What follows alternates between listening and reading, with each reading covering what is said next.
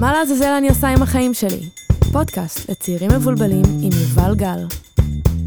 ברוכים הבאים לפודקאסט שלי. אני כאן לדבר על זה שאין לי מושג מה לעזאזל אני עושה עם החיים שלי. כאן לדבר על לימודים, עבודה, זוגיות. כל הכיף והפחד הזה שנקרא גיל ה-20. כל פרק יתחיל בשיחה עם חברים וחברות, ומשם נעבור לשיחה עם איש מקצוע. אז יאללה, בואו נתחיל. שלום, מה שלומכם? מעולה. טוב, תודה. אני כאן עם חן וטל, שניכם גם סטודנטים באוניברסיטת רייכמן. לומדים מנהל עסקים וקיימות, יזמות. יזמות. קיימות זאת את. אה, לא, את זה תקשורת. אחלה. טוב שכל אחד יודע מה הוא עושה. אני שמחה שהתאפסנו. אה, אז את חן אני מכירה מהבית, גדלנו ביחד. ליטרלי מהבית באותו בניין, כן, דלת ליד דלת. ואם לא היינו גדולות באותו בניין, כנראה לא היינו חברות כי את יותר מגניבה. אוקיי. וטל אני מכירה היום. נכון, איזה כיף לי. איזה כיף. לגמרי. אז גיל ה-20 זה גיל של חברות, נכון? כזה החברים זה חלק מאוד גדול ממי שאנחנו, איך שאנחנו מגדירים את עצמנו, היום יום שלנו. מה מבחינתכם הגדרה של חבר טוב? אני חושב שאצלי חבר טוב זה מישהו שאני ארגיש בנוח באמת לדבר איתו על הכל, להיות אני בלי פילטרים, באמת להביא 100% אותי, אותנטיות, שאני לא אצטרך להרגיש שאני צריך להיות פוליטיקלי. קורקט, להרגיש לא נעים לבקש משהו, בעיקר אצלי שלא קל לי לבקש דברים מהחברים ומהאנשים סביבי. זה, זה מישהו שאתה לא צריך לשחק לידו. שאתה כאילו יודע שלא משנה מה, הוא יהיה שם בשבילך, ולא משנה מה, הוא יאהב אותך כמו שאתה, אתה לא צריך להמשיך להרשים אותו כל פעם מחדש, הוא כבר מכיר אותך. אני חושב שזה גם ממש יכולת לזהות עם השנים, יכולת שאנחנו מפתחים לזהות מי חבר אמיתי שלנו, שאנחנו כבר מבינים את ה vibe, את הרציונל, את הרצונות שלנו, אם אנחנו באותו vibe כמוהו. לי יש את החוק של שלושה חודשים, שאני לא באמת מכירה בן אדם עד שאני מכירה אותו לפחות שלושה חודשים. אתה אף פעם לא יודע, הקבוצה הראשונה שאתה מתחיל איתה היא לא בהכרח הקבוצה האמיתית שתישאר איתך לכל התקופה, יכול להיות שכן, וגם זה יכול להיות בן אדם אחד או שניים מתוך הקבוצה הזאת שילוו אותך. איזה סוגים נראה לכם ש... של חברויות יש לנו? וואי, כאילו אצלי זה ממש מוגדר לפי תקופות, כאילו חברי תיכון, חברי צבא, חברי אוניברסיטה, חברי עבודה. אני חושבת שמכל קבוצת חברים, הם מכירים איזושהי חן אחרת. אז אני חושבת שהסוגי חברויות שיש, זה תלוי איפה הכרת אותם ומה אתה עושה איתם כשאתה נפגש איתם, ועל בסיס זה מתבססת החברות. וגם בתוך החברי, החברויות האלה, יש לך באמת סוגי חברים, כאילו, יש לי חברים נגיד, שאני יודעת ש... שהם אה, חברי מסיבות, חברי יציאות, חברי להיפגש עם קבוצה, שזה לא חברים אמיתיים, ו... ואני אפגש איתם אחד על אחד, ו... ואני יודעת שהם ילוו אותי כל החיים. זה בסדר. זה ש- super legit שיהיה חבר שוואלה ממש אני הולך איתו ממסיבה אנחנו קורעים את העיר הכי כיף בעולם אבל יכול להיות שבשיחה אחד על אחד התכנים שלנו העומק שלנו הוא שונה כן, לגמרי. וזה לא מוריד מהערך, כי יש חברות שנועדו בשביל תקופה מסוימת, נכון. בשביל חוויה, נגיד מסיבה, או לימודים, או לא יודעת מה. כן, אבל, אבל יש לך את החברים האלה שגם כשאתה מכיר אותם, כאילו, אתה יודע ש, שזה לתקופה. זה כאילו חברים לעבודה, שזה לא בהכרח חברים לחיים, אבל וואלה, כיף לי איתם, והם חמודים, ו, ופאן לשבת אחרי משמרת ולצאת לבר לדרינק, אבל זה לא בהכרח כאילו חברים שילוו אותי עכשיו כל החיים. כן. אנחנו מכירות מ-2009, ובחיים לא דרכנו במועדון ביחד, אולי בבת מצווה שלך. אוי, נכון. בבית מצווה, כן, אחלה מועדון. יואו יואו, אנחנו לא נדבר על זה, אנחנו נכחיש את התקופה הזאת. איזה יפה היית. מה זה יפה, איך שפרצתי מהמסך, אל תשאלי. כן, היה מצחיק. אוקיי, אז דיברנו על סוגים של חברויות, והדבר שלי עולה, הם, יש חברויות שהן, הייתי מגדירה אותן כרעילות, כאולי פחות טובות. אה, מה מבחינתכם הגדרה של קשר שאתם אומרים, עד פה, כאילו זה מדליק יותר מדי נורות אזהרה, נורות אדומות. שאני יושבת מול בן אדם, ומשהו גורם לי להרגיש זה חוסר ביטחון עצמי.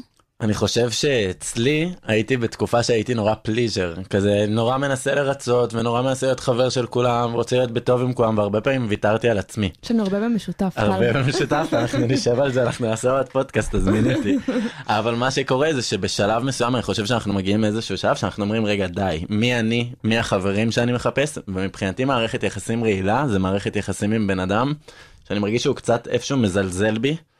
מזלזל בזמן שלי מזלזל בכל מיני בהשקעה שאני נותן לו מבחינתי חברות זה לתת את כל זה דו כולי. צדדי. כן. ממש. ואם אני מרגיש שזה לא הדדי זה משהו שפשוט פוגע בי ואני מבין שזה לא בשבילי שאני מעדיף להתרחק ולסיים את זה. אני מסכימה עם זה. אני, כשאני מרגישה שאני רודפת אחרי להיפגש עם חברות, אז אני מבין, לי זה גם מדליק נורה אדומה. לי זה מדליק עצבים. מסכימה איתך. אמ, איך לדעתכם מסיימים חברות כזאת שאתם אומרים טוב הגיע הזמן זה לא עושה לי טוב אבל אבל כן אכפת לי מהבן אדם כאילו הוא לא עשה משהו רע לא מדברת על מצבים קיצוניים. מדברת יותר על אמ, החברות הזאת לא כל כך מתאימה לי עכשיו. אני חושב שמין התרחקות טיפה איטית שאנחנו עושים, כן, fade out כזה. fade out טיפה. ממש. אני חושב שהצד השני גם בדרך כלל אמור להבין טיפה אם אתה לוקח צעד אחורה. זה מין איזושהי דרך לבחון חבר, אבל, אבל לא באמת לבחון, כי כאילו, אני כאילו לגמרי גם מסכימה איתך, ו- ואני גם אעשה את ה fade out הזה, וכאילו באיזשהו שלב אני אפסיק לשלוח את ההודעות, ואנסה ליזום, וכאילו די, חלאס. אני לא רודפת אחרי אף אחד. אמ, וזה פה מעמיד בעצם את הצד השני באיזשהו מבחן, של כאילו, האם אני חשובה לך מספיק, אתה תשלח את ההודעה, אתה תרצה להיפגש איתי, וזה לא מאגו, אני לא אשלח את ההודעה, זה פשוט מכמה אפשר להתאמץ בשביל בן אדם שלא, שלא מחזיר. לי זה מרגיש, מזכיר לי קצת ghosting, פשוט בפרק הקוד, הקודם זה היה, כן בפרק הקודם דיברתי על זה עם הפסיכולוגית, על, על אה, איך מסיימים קשר בזוגיות או בדייטים, ודיברנו גם על ghosting. אז אה, יכול להיות שאנחנו תופסים את זה במקום של זה שומר עלינו, אבל מצד שני הבן אדם השני יכול להיות פתאום, מה קרה, אין לי מושג, הוא פשוט נעלם בלי סיבה. כי בדרך כלל באמת יותר קל ללכת על ה ghosting, אני לוקח רגע שלב אחורה, יבינו לא יבינו, עדיין אני יכול להמשיך כן, לעשות את. ה ghosting. ולעשות את השיחה הזאת זה אחד הדברים היותר קשים שיצא לי לעשות. לפעמים גם מהשיחה הזאת יוצאים ממין כזה, רגע שנייה, כזה הבן אדם השני פתאום מקבל מראה, ואז הוא יבין עם עצמו, אולי נשנה פה דברים. נכון. אמ, יצא לכם להיפרד מחבר או חברה? כאילו מחברות? מחברות? כן. כן. לומר כאילו, להרים את הטלפון, היי חן בואי ניפגש לקפה, אמ, ונפגשים לקפה וכזה, לא רוצה להיות חברה שלך יותר, כזה. אני חושבת שזה ספציפית בחיים לא קורה. זה קרה לי עם חברה אה, מאוד מאוד טובה שלי, ואני אה, יודעת, שעם כמה הצד, שהצד הזה היה קשה, זה היה הצד הכי בריא לי לעשות אותו. וזה קשה, אבל אתה עושה את זה, ואתה, ובין אם זה מתבטא פנים מול פנים, ובין אם זה מתבטא ב- בשיחת טלפון, ואני גם בטוחה שהצד, שהצד השני מבין ויודע טוב מאוד למה זה, זה נעשה. גם בגלל הקושי אני חושב שאין פסול בלעשות את זה בהודעת טקסט. שבאמת מסבירה נכון. את המצב. כאילו זה לא משנה אם זה. פנים, כן זה קשה, זה לא משהו שאנחנו עושים ביום יום, אנחנו לא עושים פרדות מחברים נכון. אה, על בסיס יום יומי. יש לכם עוד משהו שאתם רוצים לומר לפני שאנחנו מסיימים? איזה תובנה, איזה נקודה שפתאום כזה עלתה לכם? להסתכל על חברים שלך קרוב קרוב, איך אומרים? אה, Keep your אה, any... אני לא טובה באנגלית. טוב, זמננו תם, לצערי הרב. כאילו זה היה מה זה זה היה מהר. מהיר, כן. סליחה. אני יכולה לדבר עד מחר, איך אני אוהבת רוצה לחפור. שנשאר פה במקום ללכת כן. לסטטיסטיקה? וואו. לגמרי. בוא נמשיך לדבר. אז ממש תודה שבאתם. תודה לך. תודה יובלי. רבה, אה, מה זה כיף. איזה כיף להשתתף. ולהתראות. ביי ביי. שלום, מה שלומך? היי יובל, מעולה, מה איתך? אצלי טוב, אני כל כך שמחה על הפרק הבא, זה נושא שמאוד מרגש אותי האמת. אנחנו הולכות לדבר היום על חברויות בגיל ה-20, שזה משהו מאוד משמעותי אני חושבת בחיים שלנו. מה החשיבות של חברויות בגיל ה-20? בגדול, ההישענות שלנו על המשפחה שלנו היא הולכת וקטנה ככל שאנחנו גדלים, כי אנחנו נעשים יותר עצמאיים, אנחנו עפים מהקן, אבל אנחנו לא עפים לבד. זאת אומרת, יש לנו חברים מסביב, והמשקל של החברויות בגיל ה-20 בגלל זה גם עולה. אז פעם עם חברה, עם מישהי ש... אם היא הייתה מישהי שהיית רואה אחרי בית ספר, או מישהי שהיית... אה, משרתת איתה בצבא, עכשיו גם יכול להיות שהיא תהיה שותפה שלך לדירה. אחר כך יש עם זה כל מיני שינויים, למשל בשנות ה-30, ה-40, כשכבר לרובנו יש משפחה משלנו ואיזושהי קריירה, אז אנחנו גם מושקעים הרבה יותר בדברים אחרים שגוזלים מאיתנו הרבה מאוד אנרגיות. יש סביב שנות ה-20 אה, הרבה יותר פנאי גם אה, להתעסק סביב החברויות, במיוחד שאנחנו מחפשים את עצמנו ומנסים לגבש את הזהות שלנו, אז החברים שלנו הם שותפים מאוד חשובים למסע. למרות שאני מרגישה שעכשיו לעומת נגיד חמש שנים אני הרבה יותר משתפת את ההורים שלי בדברים. כאילו בגיל ההתבגרות זה כזה, די אמא תעזבי אותי. ועכשיו אני מתקשרת לאמא שלי הכל כאילו דבר קטן וחייבת לעדכן אותה. אז זה משהו נורא מעניין שרואים, זאת אומרת, מה קורה כשנרגע המרד של גיל ההתבגרות, שהפסקנו לתפוס את הספייס הנדרש הזה מההורים, אם יש איזושהי התקרבות מחודשת. אה, אבל עדיין בגדול זה נראה אחרת. כן. זאת אומרת, הצרכים שלנו הם אחרים, אנחנו הרבה יותר משולבים בעולם החיצון, לעומת התקופה שממש פיזית גם גרנו עם ההורים ו... ו- וחלקנו איתם גם טכנית הרבה יותר דברים. ומה מבחינתך ההגדרה לחבר טוב? אני חושבת שזה משהו שאנחנו יכולות לנסות לענות עליו ביחד. נתחיל מדברים שאת מבחינתך מגדירים חבר טוב. מבחינתי. אמ, זה להיות גם ברע, אבל גם בטוב. יש לי שהרבה יותר קל להיות ברע אחד לשנייה, אחת כלפי השנייה. יש לנו ביטוי כזה בפסיכולוגיה, למשל לגבי הורות, מה זה להיות הורה טוב, ושזה בעצם יותר כמו להיות הורה טוב דיו. אף אחד לא מושלם, כולנו גם מעצבנים, כולנו מפשלים, כולנו פוגעים, שום דבר הוא, הוא, הוא לא אידיאלי ותמיד נעים וטוב. ובגלל זה חבר טוב הוא חבר טוב דיו במובן שהוא נמדד לא לגבי אם הוא בסדר או לא בסדר כל הזמן, כמו מה קורה כשמשהו חורק. חברות זה עוד סוג של מערכת יחסים. ובמערכת יחסים אנשים גם לפעמים אה, מפשלים. הנקודת מבחן היא יותר איך מתמודדים עם זה, מאשר האם זה קורה או לא. כשאמרת נקודות, נקודת מבחן, איזה, איזה נקודות מבחן יש בחברויות? יש המון.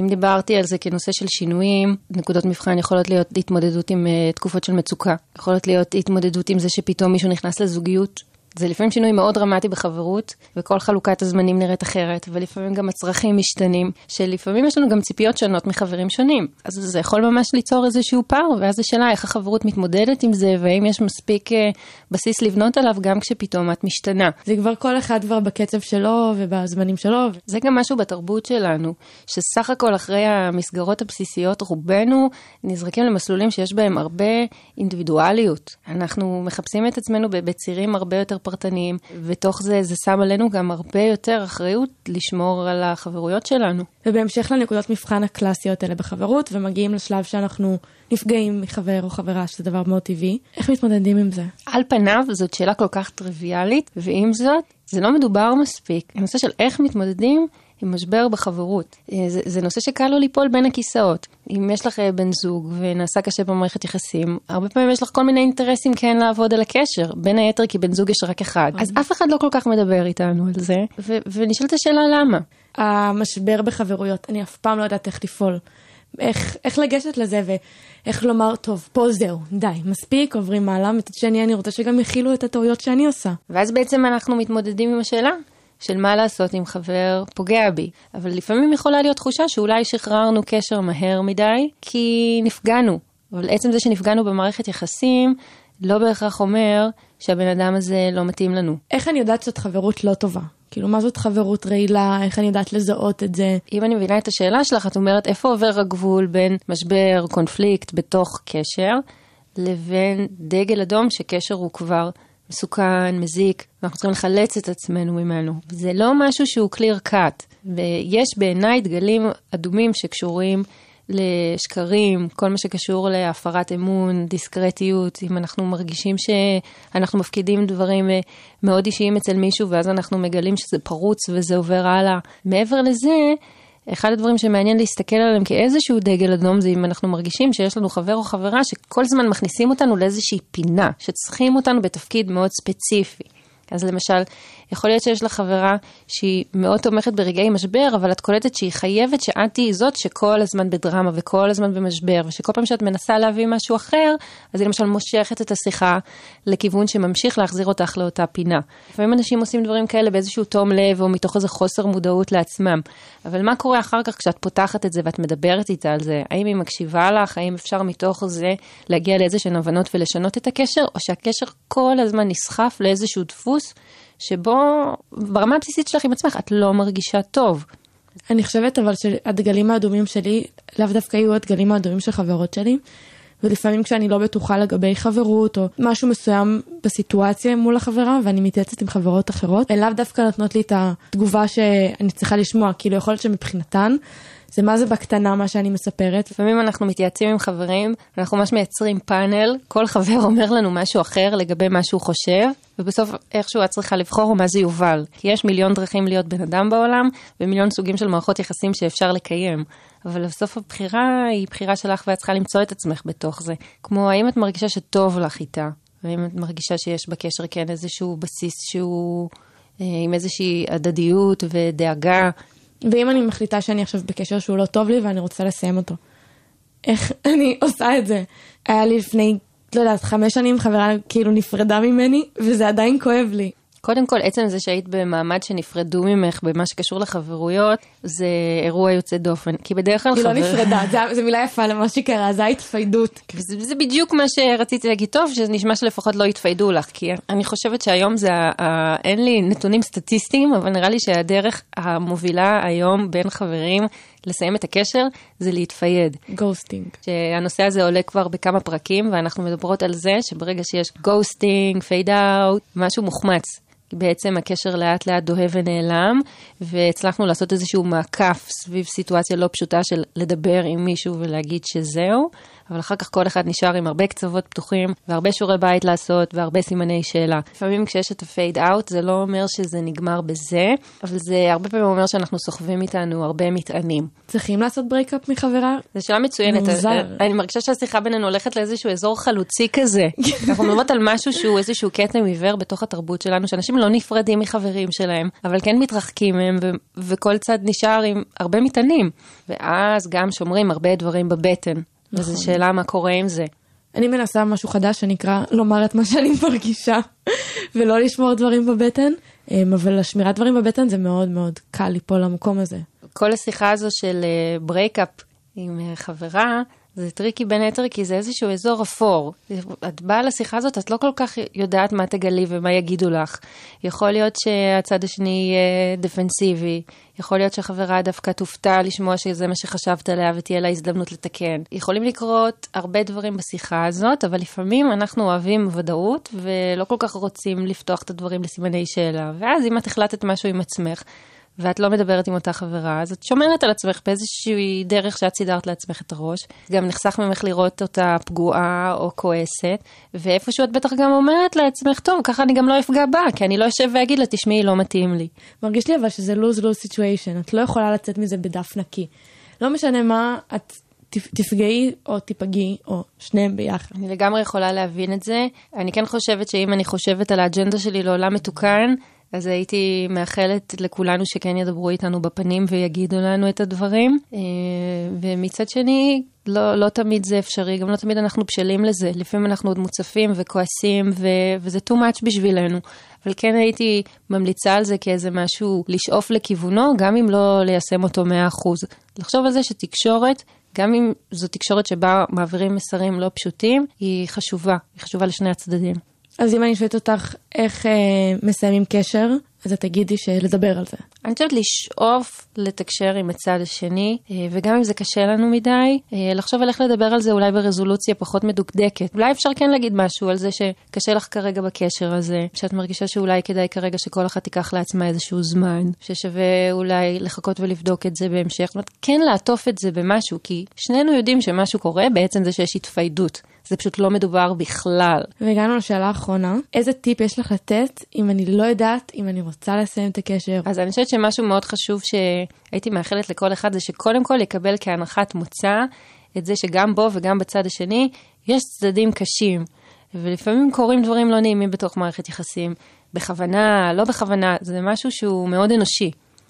אז מה שהייתי מציעה זה שקודם כל אם נקבל את זה כנקודת מוצא, ונזכור שמשבר בתוך קשר זה גם הזדמנות מאוד חזקה לעבור איזשהו תהליך ולהתקרב מחדש, אז אה, אולי לפעמים נבחר אחרת מלהתרחק, מלסגור את הבסטה. אה, ואולי גם ככה באמת נוכל אה, להבין שיש חברים שמתאימים לנו פחות, כי אי אפשר לעבור איתם את הנושא הזה. כי ברגע שמציפים איזשהו קושי, הם אה, תוקפים או נסוגים. זאת אומרת, אנחנו צריכים בשביל זה פרטנר. זה שאנחנו מדברים על לתקשר ולדבר ולהעלות את הדברים הקשים, זה לא מספיק. אנחנו צריכים שהצד השני גם יהיה פתוח לזה. זה בדרך כלל גם לא שיחה אחת, את יודעת, זה איזשהו תהליך. לפעמים חברות נכנסת לתקופת מבחן, ולא לשיחת מבחן. השאלה אם יש לנו את הקפסיטי לשאת את האי-ודאות. ולחכות תקופה ולראות אם הקשר יכול לעבור שינוי. טוב, לצערנו זמננו תם. אה, תודה רבה שבאת. בטח, בשמחה. נושא כל כך חשוב, יובל, אני מאוד שמחה שהעלית את הדבר הזה למודעות, כי לכולנו יש חברים, כולנו מתעסקים עם מערכות יחסים שלנו, אבל, אבל לא מדברים איתנו על זה מספיק. אני מסכימה איתך, ובגלל זה אני מזמינה כל מי ששומע את הפרק הזה, תשלחו לי הודעות, תכתבו לי מעבר לזה שזה נורא כיף לקבל הודעה. זה נושא שאני רוצה להמשיך לדבר עליו, ואני משאירה פה איזושהי דלת פתוחה, שלי יש המון סימני שאלה, ואני אשמח לשמוע מה אתם חושבים. אה, אתם יכולים לחפש אותי באינסטגרם, בפייסבוק, פתחתי לינקדאין, גם בלינקדאין, שזה. קשור, תוסיפו אותי, יש לי איזה שלושה חברים שם. אה, תודה לכל מי שהקשיב, תודה לך, תודה לחן ולטל, אה, וניפגש בפרק הבא.